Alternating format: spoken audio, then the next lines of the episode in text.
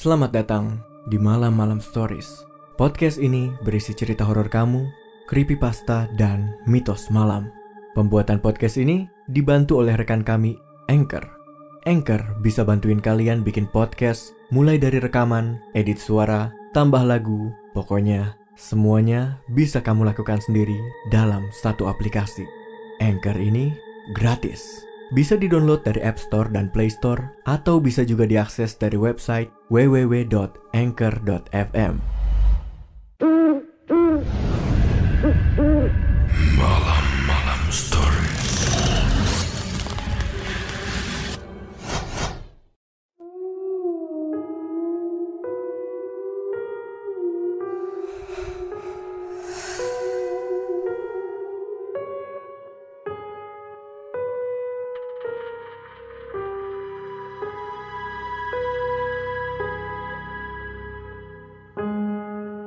Nah, sekarang cerita yang akan dibacakan bukan semata-mata untuk menakutimu. Tujuanku menulis cerita ini karena ini merupakan kejadian yang kualami saat kecil. Akhir-akhir ini, baru aku sadari kalau kisahnya sangat menakutkan. Cerita ini mungkin terkesan membosankan karena aku jabarkan semuanya dengan detail. Akan tetapi, bagian menyeramkan dalam cerita ini berada di akhir cerita. Aku berumur 26 tahun dan aku tinggal di suatu kota bernama Breda yang ada di negara Belanda. Dari lahir, aku tinggal di sini. Aku tinggal di rumah tunggal sejak kecil. Rumahnya cukup besar, tapi sangat tua. Aku tidak pernah mengenal ayahku. Ibuku memberitahuku beberapa waktu yang lalu kalau dia seorang pecandu alkohol dan dia telah memperlakukan ibuku dengan buruk dari sebelum aku lahir.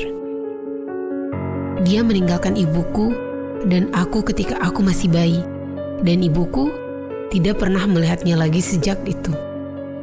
Ibuku tidak pernah menjalin hubungan lagi dengan siapa pun. Jadi, hanya aku dan ibuku yang tinggal di rumah itu. Aku sangat mencintainya, dan dia adalah seorang ibu yang hebat. Aku tidur di loteng yang menjadi tempat favorit setiap anak. Kira-kira saat usiaku 10 atau 11 tahun, aku punya TV kecil yang aku pakai untuk menonton kartun dan film sebelum tidur. TV itu memiliki fitur pengingat waktu, yang jika kamu atur, TV-nya akan mati secara otomatis. Rumahku tiga tingkat, dengan loteng yang berada di lantai tiga, dan ibuku tidur satu tingkat di bawahku. Aku selalu tidur pukul 9 malam, tapi aku diperbolehkan menonton TV setengah jam sebelum tidur. Dia selalu mengatur waktu 30 menit pada TV. Setelah itu dia turun ke ruang tengah lantai satu untuk membaca buku atau menonton TV. Setelah setengah jam, aku selalu mengatur ulang waktu pengingatnya. Jadi, aku bisa kembali menonton TV selama itu. Dan aku akan terus melakukannya hingga aku mendengar suara kakinya menaiki tangga dan masuk ke kamarnya. Dia biasanya tidur pukul setengah sebelas malam. Aku lalu mematikan televisi sambil menunggunya terlelap. Aku kurang begitu yakin mendengar dia menutup pintu. Karena ada dinding pembatas antara ruang tidurku dengan tangga. Akhirnya, aku putuskan untuk menunggu beberapa saat sampai dia terlelap, lalu kunyalakan kembali TV-nya, namun dengan volume nol. Aku selalu melakukannya sampai ibu sesekali memergokiku. Saat itu, baterai remote hampir habis. Jadi tombol bisu tidak mau bekerja. Dia menyelinap masuk ke kamar sambil memarahiku. Selama beberapa hari, aku tidak diizinkan menonton TV sebelum tidur lagi. Namun, aku tetap melakukannya sih. Aku menunggu sedikit lebih lama sebelum menyalakan TV. Sambil menunggunya kembali ke tempat tidur. Saat itu, aku takut dia kembali memergokiku. Setelah 45 menit menunggu, Aku terkadang mendengar suara langkah kaki yang menaiki tangga. Dan karena rumah yang sudah tua, suaranya terdengar nyaring. Aku langsung mematikan TV dan pura-pura tidur. Aku bisa mendengar suara jantungku yang berdebar sangat kencang. Aku juga mendengar suara pintu kamarku yang terbuka.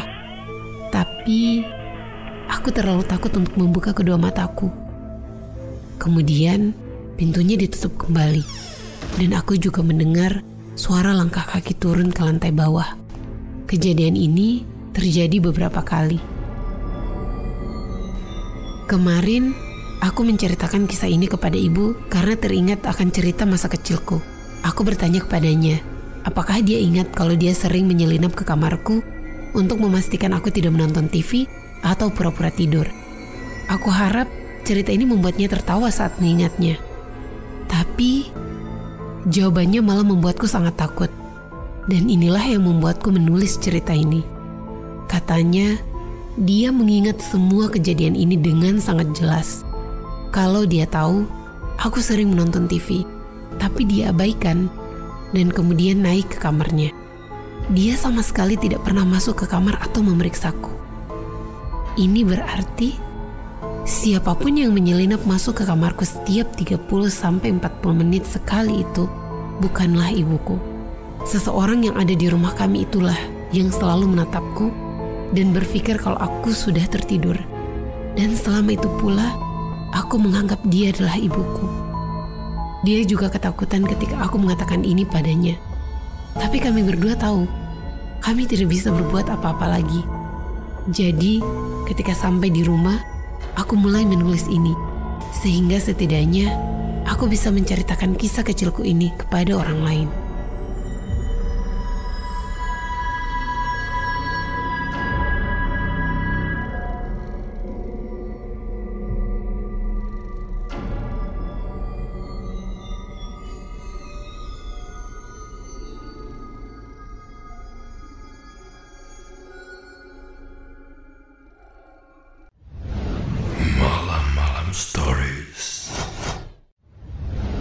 Punya pengalaman horor?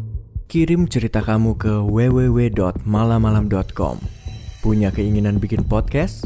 Langsung download Anchor dari App Store dan Play Store atau bisa juga diakses dari website www.anchor.fm. Anchor bisa untuk edit dan upload podcast kamu. Dan yang penting, Anchor ini gratis.